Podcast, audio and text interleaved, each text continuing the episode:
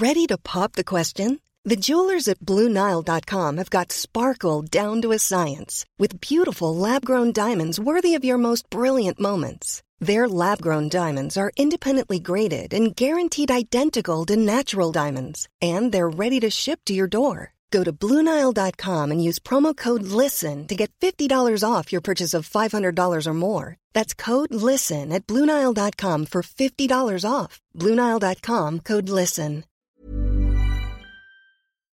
Halo pendengar ganteng-ganteng Manchester United Podcast. Kembali lagi bersama uh, kita berdua Bersama gua Sawung dan juga Alvin di sini. Nah, uh, cukup sepi ya Vin ya? Tidak ada United selama berapa ya? Dua dua minggu aja. Dua minggu, minggu. lebih sih kayaknya. Dua minggu lebih ya mana gue tuh September tuh habis langganan ini cok. Apa namanya? Video kan? Satu bulan. Satu bulan. Tahu cuma nonton berapa pertandingan ya? Kayak paling dua gak sih? Dua atau tiga. Habis itu uh, itu juga termasuk kekalahan lawan Sociedad kan? Iya bener. Iya oh iya bener. Ya awalnya itu kan. Awalnya itu terus habis itu sempat ada Premier League ya gue lupa deh kayaknya nggak ada. Terus habis itu hmm. Queen Elizabeth meninggal. Udah deh nggak jadi kan tuh lawan Leeds gak nggak jadi. Lawan Crystal Palace gak jadi sampai akhirnya kemarin uh, Europa League menang ya. Terakhir lawan Sheriff. Habis itu udah international break sampai sekarang ini gitu. Dan akhirnya kita nantinya menunggu ya lawan Manchester City lah nanti seperti apa gitu di akhir pekan ini. Nah, cuman international break kali ini mungkin cukup positif ya, bro ya kalau misalnya kita lihat di betul, betul. Twitter gitu. Varane juga clean sheet kemarin, Erikson juga luar biasa, benar-benar mendominasi bahkan ketika lawan Kroasia ya, padahal hmm. lawan Modric di situ tetap ngeri lah pokoknya gitu. Habis itu Bruno Fernandes cetak satu asis, Cristiano Ronaldo berdarah-darah demi bangsa dan negara, cetak satu asis juga dan Diogo Dalot bro, ngeri banget ya. Ini kayak dia salah satu pemain yang gue tuh tiga musim yang lalu bahkan ya. Itu kayak anjing Diogo Dalot tuh ngapain sih? Di MU kayak apa sih tujuan manfaatnya tuh apa? gitu. Gue nggak tahu sama sekali kan kenapa waktu itu Jose Mourinho beli selalu dia bilang iya United pasti akan punya uh, right back untuk 10 tahun ke depan gitu dengan ada Diego Dalot ini gitu. Tapi kan ya oleh Gunnar Solskjaer akhirnya nggak ngedevelop dia, terus akhirnya dibuang ke Milan sempat gitu kan selama satu musim. Rangnick juga ya gitulah gitu. Sampai akhirnya kita melihat kebangkitannya kali ya kayak benar mungkin inilah Diego Dalot yang saat itu dibicarakan oleh Jose Mourinho gitu ya potensinya hmm, iya, iya. dan akhirnya semalam mencetak dua gol dua gol lawan dan, hmm. siapa ya lawan Ceko iya betul hmm. dan nanti malam Diogo Dalot dan teman-temannya di Portugal itu bakal melawan Spanyol. Ini ketika kita sebelum take ya. Jadi mungkin -hmm. ketika teman-teman nanti dengerin itu udah ada hasilnya tuh Portugal atau Spanyol dan yang lolos itu akan ke semifinal UEFA Nation League bersama Belanda, Kroasia dan juga Italia. Wih, kok mantap ya. Gila ya, berarti gue gue tuh sebenarnya nggak nggak terlalu ngikutin Nation League sih, Vin. Maksudnya kayak ketika ini kan kayak Inggris kan degradasi kan ya. nanti lah tapi kita nanti lah bahas Inggris ya ini okay. Inggris oke okay lah. Cuman oke okay, berarti Spanyol uh, lolos gitu ya. David dia nggak kepanggil kan ya? Hmm iya nggak kepanggil eh uh, Spanyol terus Portugal nanti akan lawan Spanyol dan habis itu dia akan lanjut ke semifinal gitu ya. Entah itu hmm. nanti lawan Belanda atau Italia. Belanda, atau Italia atau Kroasia. Atau Kroasia iya. Wah berarti ya kita bisa melihat bagaimana international break ini ngapain sih sebenarnya gitu ya. Cuman alhamdulillahnya kan memang para pemain ini pasti ya butuh menit bermain lah ya untuk at least uh, starting di World Cup dan juga untuk ya biar nggak biar ada kegiatan lah ya selama MU kemarin sepi banget gitu kan. Cuma iya, iya. satu yang untung kan mereka nggak ada yang cedera ya bro ya. Betul. Ya. Itu sih. Cuman ya itu ngomong-ngomong tentang cedera, nah itu dia sih. Nah, kemarin gue sempat lihat tuh di Twitter, anda yang habis pertandingan lawan Jerman ya kan ini salah satu pemain kita nih waktu keluar dia sempat terpincang-pincang oh iya betul betul ini And... entah kita harus mensyukuri atau enggak ya? Nah itu dia. Masalahnya sebelum video dia terpincang-pincang itu memang penampilannya ini cukup dipertanyakan ya. Gue nggak tahu gue jujur nggak tahu mau mulai dari mana Vin. Tapi pendapat lo tentang Maguire lah at least musim ini sampai akhirnya uh, penampilan dia setelah gue nggak tahu 6 match kali ya 6 match tanpa bermain akhirnya dia tampil starting untuk Inggris lawan Jerman Menurut lo gimana? Um, Maguire ini memang situasinya agak apa ya kayak ini tuh ibarat sebuah brand yang ketika dikritik ternyata dia malah melakukan somasi kepada pengkritiknya. Wah, itu pasti teh es aduh. Ya. Anda sudah nge-spill. iya, okay, okay. Terus, iya kan? Terus. Jadi uh, kabarnya kan awalnya itu kan dari uh, mungkin kalau nggak salah beberapa minggu lalu ketika ya. Maguire ini akhirnya gue lupa ya dia speak up dengan bicara ke temennya atau ke media gue lupa tapi satu hal yang kita tahu adalah dia menyalahkan pemain-pemain di sekitarnya yaitu salah satunya hmm. adalah David De Gea yang katanya membuat penampilan dia itu di musim lalu terutama itu nggak bagus dan ini kan kayak apa ya? Menurut gue, meskipun gue juga tahu ya deh ya ini bukanlah pemain yang mungkin bisa jadi satu hal yang padu padan ya dengan Maguire. Yang mana Maguire ini bagus dalam pegang bola dan David De Gea ini lebih ke yang pasif dalam pegang bola. Cuma menurut gue nggak baik dan tidak pantas untuk seorang kapten dari tim MU ini akhirnya menyalahkan temennya sendiri. Ini menurut yeah. gue nggak banget sih gitu kayak. Lebih senior pula ya lebih senior juga gitu loh. Jadi kayak terlepas lu kapten atau bukan, apalagi kapten itu nggak harusnya lu ngomong kayak gitu. Meskipun mungkin benar kayak gitu, harusnya kan lu lebih ke refleksi diri, lu lihat oh ya memang penampilan gue nggak bagus, akui aja dulu penampilan gue nggak bagus, tapi gue lagi berjuang untuk mencapai level terbaik gue lagi seperti dua musim lalu dan gue sedang sedang menuju ke sana. Dan menurut gue afirmasi positif seperti itu lebih dibutuhkan oleh fans daripada sikap defensif dia kemarin gitu. hmm. gitu yang mana Betul. bukannya simpati yang datang tapi malah ia makin dibully menurut gua gitu dan kayaknya dia emang agak kena mental sih menurut gua dan ya kemarin puncaknya Bisa di pertandingan lawan Jerman yang kita mungkin ya kita nggak nonton lah pasti ya kita cuma lihat hmm. di highlight dia dua blunder satu dia ngehajar kakinya Musiala satunya lagi dia dia ngoper tuh kalau terakhirnya Havertz tuh ya salah oper kalau salah Iya, kalau yang terakhir bukan dia sih kayaknya, tapi yang gol pertama, gol kedua gitu itu itu salah hmm. dia gitu. Itu sih. Jadi menurut gua itu apa ya kayak dia kan salah oper ya awalnya gitu. Dan ya. operan itu kan sebenarnya kekuatan terbaik dia gitu loh. Jadi dia salah dan dia blunder di kekuatannya dia sendiri gitu. Berarti kan kayak dia lagi down banget. Itu sih menurut gue. Ya, Bener sih, mungkin memang bisa dibilang dia tidak punya musim yang bagus ya. Apalagi kayak musim lalu, mungkin lebih dari setahun lah dia uh, benar-benar dipertanyakan lah formnya tuh yang mungkin dulu dia bisa bawa Inggris ke final Euro ya. Hmm. Sampai akhirnya United juga sampai ke tiga final yang semuanya gagal. itu kan juga ada andil dia lah gitu ya di, di di lini belakang gitu. Cuman memang ketika lo bermain selama satu tahun gitu dan lo tidak punya penampilan yang impresif, sementara lo tiap kali lihat sosial media selalu dibully gitu. Maksud gue ketika lo sedang mengalami hal tersebut ya apa ya lo tabayun lah gitu kan, sabar diri lah gitu. Alih-alih lo melakukan itu gitu lo tuh malah menyalahkan orang lain gitu yang yang sama kayak yang lo bilang gitu. Itu kan tidak bijak lah ya. Benar-benar sangat-sangat tidak bijak gitu. Maksud maksud gue kalau memang misalkan dia bilang gue main seperti ini ya karena gue tidak bisa komunikasi dengan baik sama si uh, David De Gea gitu. Tapi kemarin lo sama Nick Pope juga kebobolan tiga bro. Eh kan kan iya, iya. nggak iya, nggak masuk dong logisnya gitu. Ya, tapi mungkin memang ada benarnya sebenarnya gitu ya. Cuman hmm. entah itu benar atau enggak, enggak etis lah. Lo lo nyampaikan itu di media di publik itu apalagi di fase internasional seperti sekarang ya. Itu sangat tidak etis gitu. Lo bayangin aja ketika nanti habis ini kalian balik gitu ya dari camp, ketemu lagi di ruang ganti, nggak enak banget ya sih di hmm. uh, atmosfernya gitu kan. Iya iya iya. Mm-hmm. Iya, apalagi kan De Gea dan Maguire emang kayaknya nggak sekali ya mereka bersitegang ya. Yang mana di awal musim kita lihat yang kata yang kayaknya ya Maguire ini salah barisnya kan yang harusnya dia di kanan hmm. tapi dia di kiri kemudian dia nyuruh pindah.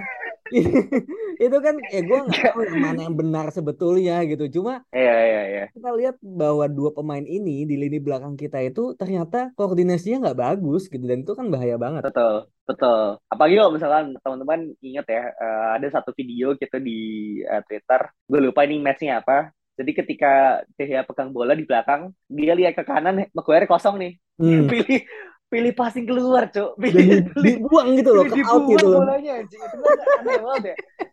Eh, gimana ya? itu gue juga nggak tahu tuh sengaja atau enggak itu kayak gitu. Asli gue gue benar-benar gak habis pikir sih. Mas gue apa ya lo tuh seburuk apa sih gitu. Chemistry lo sampai sampai segitunya gitu. Bahkan ketika David De Gea depannya ada Bailey sama Rojo aja nggak sebegitunya gitu cuy. Ya gak sih? Mm-hmm. cuman ya ya inilah gitu yang yang saat ini uh, terjadi gitu. Makanya ketika Maguire dicela gitu ya sama oleh fans fans lain gitu ya. Kita fans United ya gimana mau mau mau ngebela tuh gimana bro gitu. Hmm. apa yang apa yang dia dia tuh tidak melakukan sesuatu yang bisa menjustifikasi kita untuk ngebelain dia sebenarnya gitu. Iya iya benar benar. Dan ya menurut gua form yang lagi jelek itu kan wajar ya. Wajar aja pemain tuh punya off day atau mungkin yeah. off month gitu loh yang jangka waktunya lebih lama daripada cuma mungkin satu minggu atau satu hari pertandingan gitu itu wajar banget cuma masalahnya ya hmm. dia banyak ngomong aja gitu loh di media itu sih menurut gua salahnya dia itu di situ gitu loh hmm. Nah, cuma mungkin ketika ya kita coba mungkin put aside dulu ya masalah komentar-komentarnya ya, karena itu kan pada akhirnya ya cuma sekedar omongan gitu. Hmm. Cuma kalau misalnya kita balik gitu kan ke awal musim yang mana kita lihat ada rekor yang mungkin selalu jadi memes ya di Twitter ketika ya. Maguire yeah. main, MU kalah. Tapi kalau Maguire nggak main, MU menang. Nah ini menurut lu apa karena memang Maguire ini nggak cocok dengan skemanya Ten Hag atau emang iya dia memang lagi off aja gitu dan kebetulan memang offnya nggak sebentar. Ya apa ya? Kalau memang kalau misalkan dibilang off form banyak pemain yang off form gitu ya dipasang cuman klub lo tetap menang sebenarnya ngerti nggak? Jadi kayak ibaratnya satu pemain yang buruk itu kan tidak tidak serta merta akan uh, apa ya menularkan virus-virus jahat ini ke 10 pemain lainnya gitu kan. Cuman yeah, yeah, yeah. satu pemain ini kalau memang kita bilang dia off form ya ya off form gitu. Cuman ya gimana gitu maksud gue dia kapten nih, lo off form gitu. Gue sih harusnya apa ya menyalahkan manajer yang tetap ngepilih dia sih sebenarnya hmm, ketika okay. dia lagi off form ngerti nggak? Yeah, yeah. Jadi kayak ini Harry Maguire bilang nih, ini gue baru aja lihat 20 April 2022 ini masih rangnick kan waktu itu. Jadi Maguire dikritik lah, dia bilang ini, ada alasan kenapa manajer-manajer ini, dua manajer ini gitu, yaitu Sosial sama Rangnick itu ngepilih gue gitu di starting eleven untuk setiap matchnya. dia bilang gitu. Uh. Semenjak itu bro, semenjak interview itu, rekornya ini sangat mengerikan. Kalah 4-0 lawan Liverpool, kalah 1-0 lawan Palace, kalah 2-1 sama Brighton, kalah 4-0 lawan Brentford, kalah 1-0 lawan Sociedad, kalah 1-0 lawan Italia, imbang 3-3 lawan Jerman. Jadi hmm. kayak lo tuh harusnya sadar diri, ngerti gak lo? Ini sorry, sorry tuh saya bro, kalau misalkan nih kayak yang denger misalnya yang suka Maguire kita agak agak keras ya. Pasti gue kayak oke okay lah, harusnya lo tuh menyadari oke okay, nih gue lagi off perform banget nih gitu. Gue tahu kenapa gue di drop oleh manajer gitu. Kayak Luke Shaw kemarin tuh bilang gitu cuy. Setelah uh, interview lawan Inggris eh lawan Jerman, Inggris dia interview gimana performa lu gitu sama musim ini. Dia bilang kayak, "Iya gue tahu awal musim ini kita sangat jelek, kita ingin sangat jelek dan gue setuju apa Ten Hag drop gue dan gue tahu alasannya kenapa. Kita udah diskusi. Terus uh, yang jelas gue harus latihan dan uh, perform di level yang dibutuhkan untuk tim gitu. Dia bilang gitu gitu. Hmm. Ini kan dua pemain yang yang sebenarnya nasibnya kan sama ya. Maksud gue kayak mereka berdua dari Inggris, mereka berdua starting di Inggris, uh, Manchester United harusnya tuh punya uh, mindset yang sama gitu. Kalau misalkan kita lihat lagi ya, uh, gue lupa mungkin dua musim lalu ketika dia ditawan di mana sih Barbados atau Yunani apa sih Yunani itulah pokoknya. Yunani ditawan terus dia eh, bukan ditawan sih mungkin dia lagi di masalah di polsek sana lah pokoknya. Dia bilang kayak I am the captain of Manchester United gitu. Maksudnya ini gue nge-quote quote-nya Tywin Lannister ya. Kalau pada nonton Game of Thrones he who, he who name eh, lupa lah pokoknya dia yang menyebut dirinya raja itu bukan raja yang sesungguhnya coy. Hmm. Ngerti Jadi kayak yeah, yeah, jadi action tuh speak louder than word lah. Okay. Ketika pen, ketika penampilan lo, tindakan lo itu mencerminkan seorang kapten, ya lo akan akan respect direspect oleh semuanya gitu. Menurut gue pemain ini itu udah losing the dressing room sih. Hmm, oke okay, oke, okay. setuju setuju. Benar-benar masalah dressing room ini juga masalah dari musim lalu ya, yang mana mm-hmm. kita juga tahu bahwa Maguire ini sempat entah kita nggak tahu ya, tapi katanya sempat bersih tegang dengan Ronaldo terkait Ronaldo bilang kalau Maguire ini pantasnya di drop ya kan. Kita juga kenal beritanya Iya dan dan itu fair aja gitu. Ketika memang pemain ada yang lagi jelek performanya ya itu sangat pantas untuk di drop terlepas dia kapten atau enggak. Sayangnya Rangnick waktu itu juga tidak melakukan itu. Yang mana diulangi oleh kesayangan kita juga ya, Gareth Southgate yang sebenarnya masih hmm. banyak back lain yang bagus gitu. Tomori bagus main di AC Milan, tapi tetap Maguire yang dimainin. Itu memang kita lihat kayaknya uh, sejak kekalahan lawan Italia ya di final Euro kemarin kayak Southgate mm -hmm. udah mulai apa ya kayak kembali gitu atau mungkin mm -hmm. kelihatan bapuknya gitu kayak dia betul banyak favoritism yang lu harusnya nggak mainin dia main pemilihannya tuh aneh-aneh semua menurut gua gitu ya yeah. termasuk si Maguire ini yang lagi jelek meskipun satu sisi gue juga tahu mungkin Southgate melihat bahwa kalau gue nggak mainin dia juga, Maguire ini bisa selesai literally selesai gitu. Dalam arti itu nggak ada yang percaya sama dia. Jadi mungkin dia berusaha menjadi orang yang percaya sama dia di tengah orang-orang yang menghujani kritik ke dia gitu. Yeah, cuma yeah, emang yeah.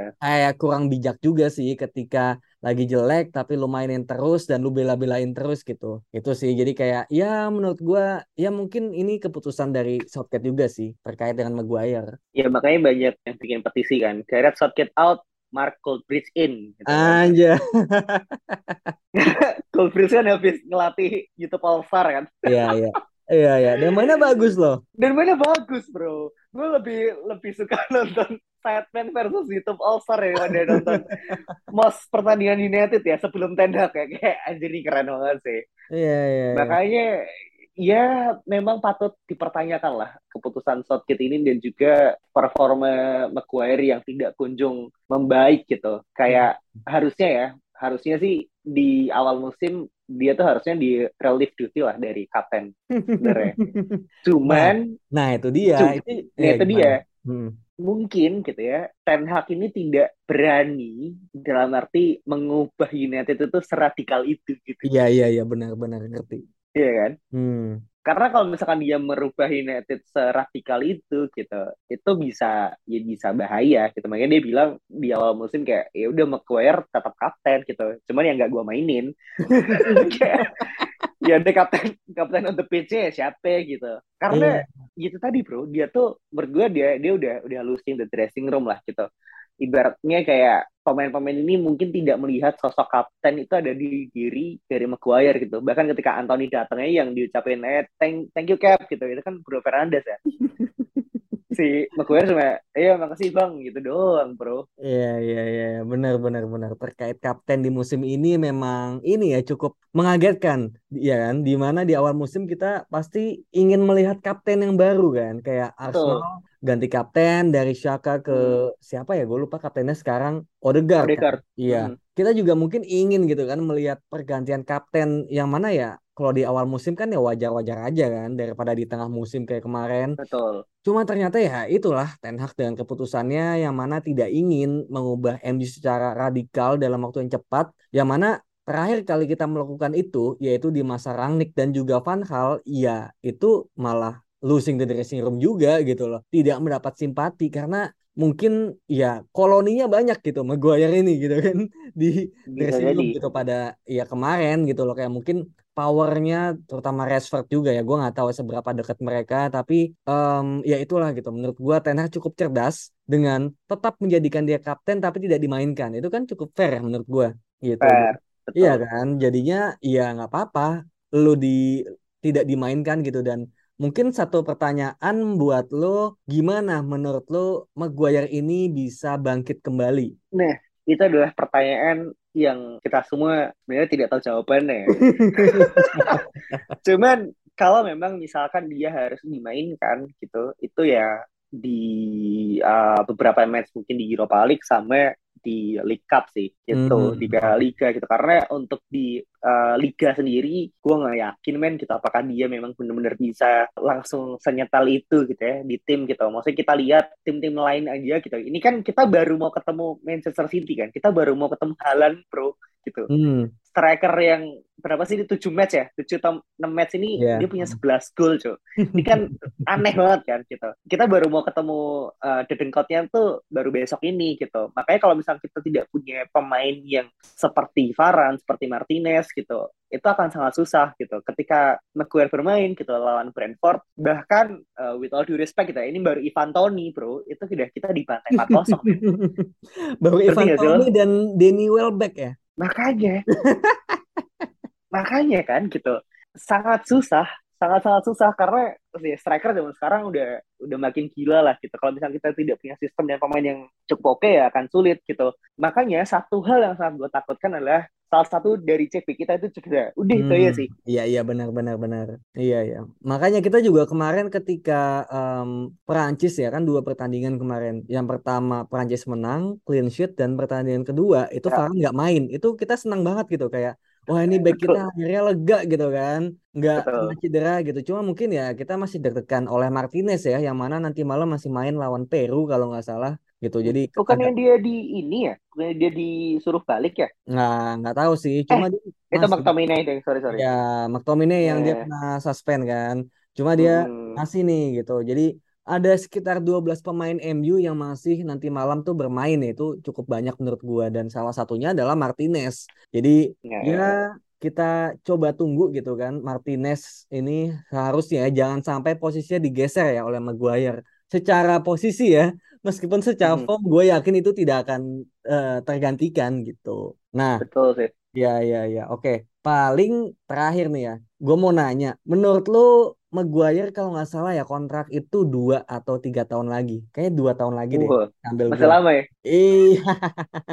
Kayak tiga musim lagi sih. Nah, okay, menurut okay. lu dengan penampilan Maguire sekarang, yang mana sepertinya mungkin ada indikasi dia nggak bisa bermain highline ya di skemanya yeah. Ten Hag dan juga dia udah mulai kehilangan dressing room juga dan yang terakhir ya harganya gitu loh harga 80 juta sepertinya memang sangat membebani gitu loh untuk dirinya sendiri. -hmm. Nah ini menurut lo apakah ada kemungkinan Harry Maguire ini untuk dijual? Ada sih. Mereka ketika awal musim lalu kan sempat kenceng ya rumor Maguire ke Chelsea ya. Hmm. Dan Chelsea kan sempat butuh back juga tuh gitu. Sebenarnya pemain ini tuh nggak buruk-buruk banget men gitu. Di 2020 di awal eranya Solskjaer dia, dia cukup oke okay, kan. Iya, yeah, Dia yeah. dia bisa bisa inilah bisa membawa suatu apa ya angin segar lah gitu. Dalam artian kayak ya kita mungkin pada saat itu sempat berpikir bahwa oh ya mungkin memang back kualitas 80 juta ini seperti itu ya gitu. Walaupun mungkin banyak dari kita yang cukup kilaf gitu ya membandingkan dia dengan Virgil van Dijk. Cukup dimengerti lah gitu sebenarnya. Cuman ya kalau memang misalkan ada klub gitu ya tertarik untuk membeli Harry Maguire lepas aja sih sebenarnya. Nggak masalah sih. Inter itu ke ya mungkin ke Chelsea atau mungkin ke Newcastle atau ke Aston Villa gitu. Gue nggak yakin dia bisa keluar ke liga selain liga Inggris sih sebenarnya gitu. Hmm, karena meskipun kita pernah dengar kabar ya dia ditawar apa? Barcelona waktu itu ya. Nah kalau dia mau tukar sama Frankie De Jong sih nggak masalah. Cuman cuman memang gue nggak yakin apakah kita kita ngomongin media ya. Ngomongin media di Spanyol ini apakah akan bersahabat dengan Maguire kan gue nggak tahu juga ya. Kalau misalnya kita lihat di sini saat ini gitu kebanyakan gitu dari bullying dan juga uh, cecaran ini kan dari netizen kan sebenarnya dari fans lah. Maksudnya bukan dari media yang terus-terusan meng-highlight performa jeleknya Maguire gitu. Karena ya dia pemain timnas dan mungkin karena pemain timnas Inggris gitu dia sedikit banyak lah itu dilindungi sama media gitu sih. Hmm. jadi kalau misalkan dia move menurut gue tuh masih ada di Premier League. Oke okay, oke okay, oke. Okay. ya tadi lu sempat mention Newcastle ya itu cukup make sense. Kalau misalnya Chelsea itu make sense sih kemarin gitu. Dan skema tiga back ini kan sebetulnya cukup oke okay ya. Karena ya kemarin kita juga yeah. baca juga ya di uh, kalau nggak salah Mark Ogden ya yang bilang bahwa Maguire ini butuh kecepatan gitu. Maksudnya adalah karena dia lambat dia butuh partner yang cepat untuk nge-backup dia. Yang mana dia dibandingkan kan sama si Ruben Dias gitu. Kalau Maguire hmm. main di City Maguire bakal bagus karena teman-temannya cepat semua kan ada Stones yeah, yeah, yeah, yeah. dan Dias kalau misalnya main di MU dia bakal kesulitan juga gitu loh karena mungkin temannya Lindelof gitu gue nggak tahu sih apakah itu sebuah perbandingan yang pas atau enggak cuma Newcastle menurut gue cukup make sense gitu yang mana uangnya banyak dan juga mereka juga lagi fase rebuilding. Jadi menurut gue dengan menambah satu pemain Inggris lainnya yang sebenarnya nggak jelek tapi mungkin agak overpriced ya kemarin. Uh-huh. Itu menurut gue harusnya ya itu bisa dipertimbangkan ya oleh para Arabian ini ya. Uh-huh. Dan gue juga baru cek, ya. ya gue juga baru cek di transfer market ternyata kontraknya tuh habis di 2025 gitu. Jadi oh, bener berarti masih tiga musim lagi dong. Iya, ya cuma per 2023 musim depan itu tinggal dua musim lagi. Dan itu waktu yang pas kan. Kalau sisa dua musim lagi itu adalah waktu yang pas untuk menjual gitu. Betul. karena kalau tinggal satu musim kan kayak iya lu bisa nunggu tahun depannya lagi buat gratis gitu. Rugi lagi kan kalau juta kan rugi lagi anjir 80 juta lu gratis kan Pogba lagi nih yang ketiga kali iya iya iya. Terus yeah. cuman terakhir kali ya uh, kalau memang misalkan dia harus dijual gitu ya di akhir musim, ada nggak sih uh, yang menurut lo bisa gantiin perannya Maguire gitu dalam artian secara teknis permainan gitu dan secara physicality gitu mirip gitu sama Harry Maguire. Hmm, oke. Okay. Kalau misalnya replacement ya, gue tuh sebenarnya Betul. melihatnya kan nggak cuma sebagai pengganti Maguire ya, cuma memang dalam konteks CB ya di MU gitu, yang mana gue juga melihat situasi Rafael Varane yang mana dia juga udah mulai tua dan sepertinya harus mulai ada suksesornya di sana. Yang mana gue melihat MU ini lacking karakter back yang apa ya punya kepemimpinan yang bagus, lugas dan juga bisa menjadi apa ya kasarnya Ruben Diasnya Man City. Nah hmm. itu menurut gue nggak ada gitu. Kita lihat di Man City dulu sebelum ada Ruben Dias itu backnya tuh ya masih ya acak adut banget sih gitu. Ada Laporte, Stones, Ake itu kayak ganti-gantian cedera lah. Tapi once ada ya. Dias masuk itu dia langsung jadi kapten men gitu. Karena dia vokal banget. Dan kita butuh back seperti itu yang masih muda juga. Dan itu sebetulnya ada di diri Matthijs de Ligt sih gitu. Dan cuma ya ya hmm. dia udah pindah. Cuma sayang banget sih gitu. Gua gue pingin banget dia datang kemarin ya. Karena ya for the sake of itu gitu. Dia dia udah jadi kapten dulu. Cuma kalau misalnya sekarang gua belum kepikiran lagi sih. Ya sih, uh, ya benar juga sih belum ada yang bisa ya untuk jadi nama yang mungkin cukup seksi gitu untuk menggantikan seorang Harry Maguire. Cuman ya apa pun itu gitu ya, kita masih tetap harus menerima baik dan buruknya uh, Harry Maguire karena kita sudah terikat komitmen ya dengan dia selama tiga musim ini gitu. Cuman ya hopefully dia bisa segera menemukan performanya kembali gitu ya kayak harusnya sih harusnya sih masih ada gitu uh, permainan itu tuh harusnya masih ada gitu dalam diri dia gitu cuman ya sebagai uh, seorang kapten United dia harusnya tahu bahwa dia tuh bisa lebih baik lagi sih gitu.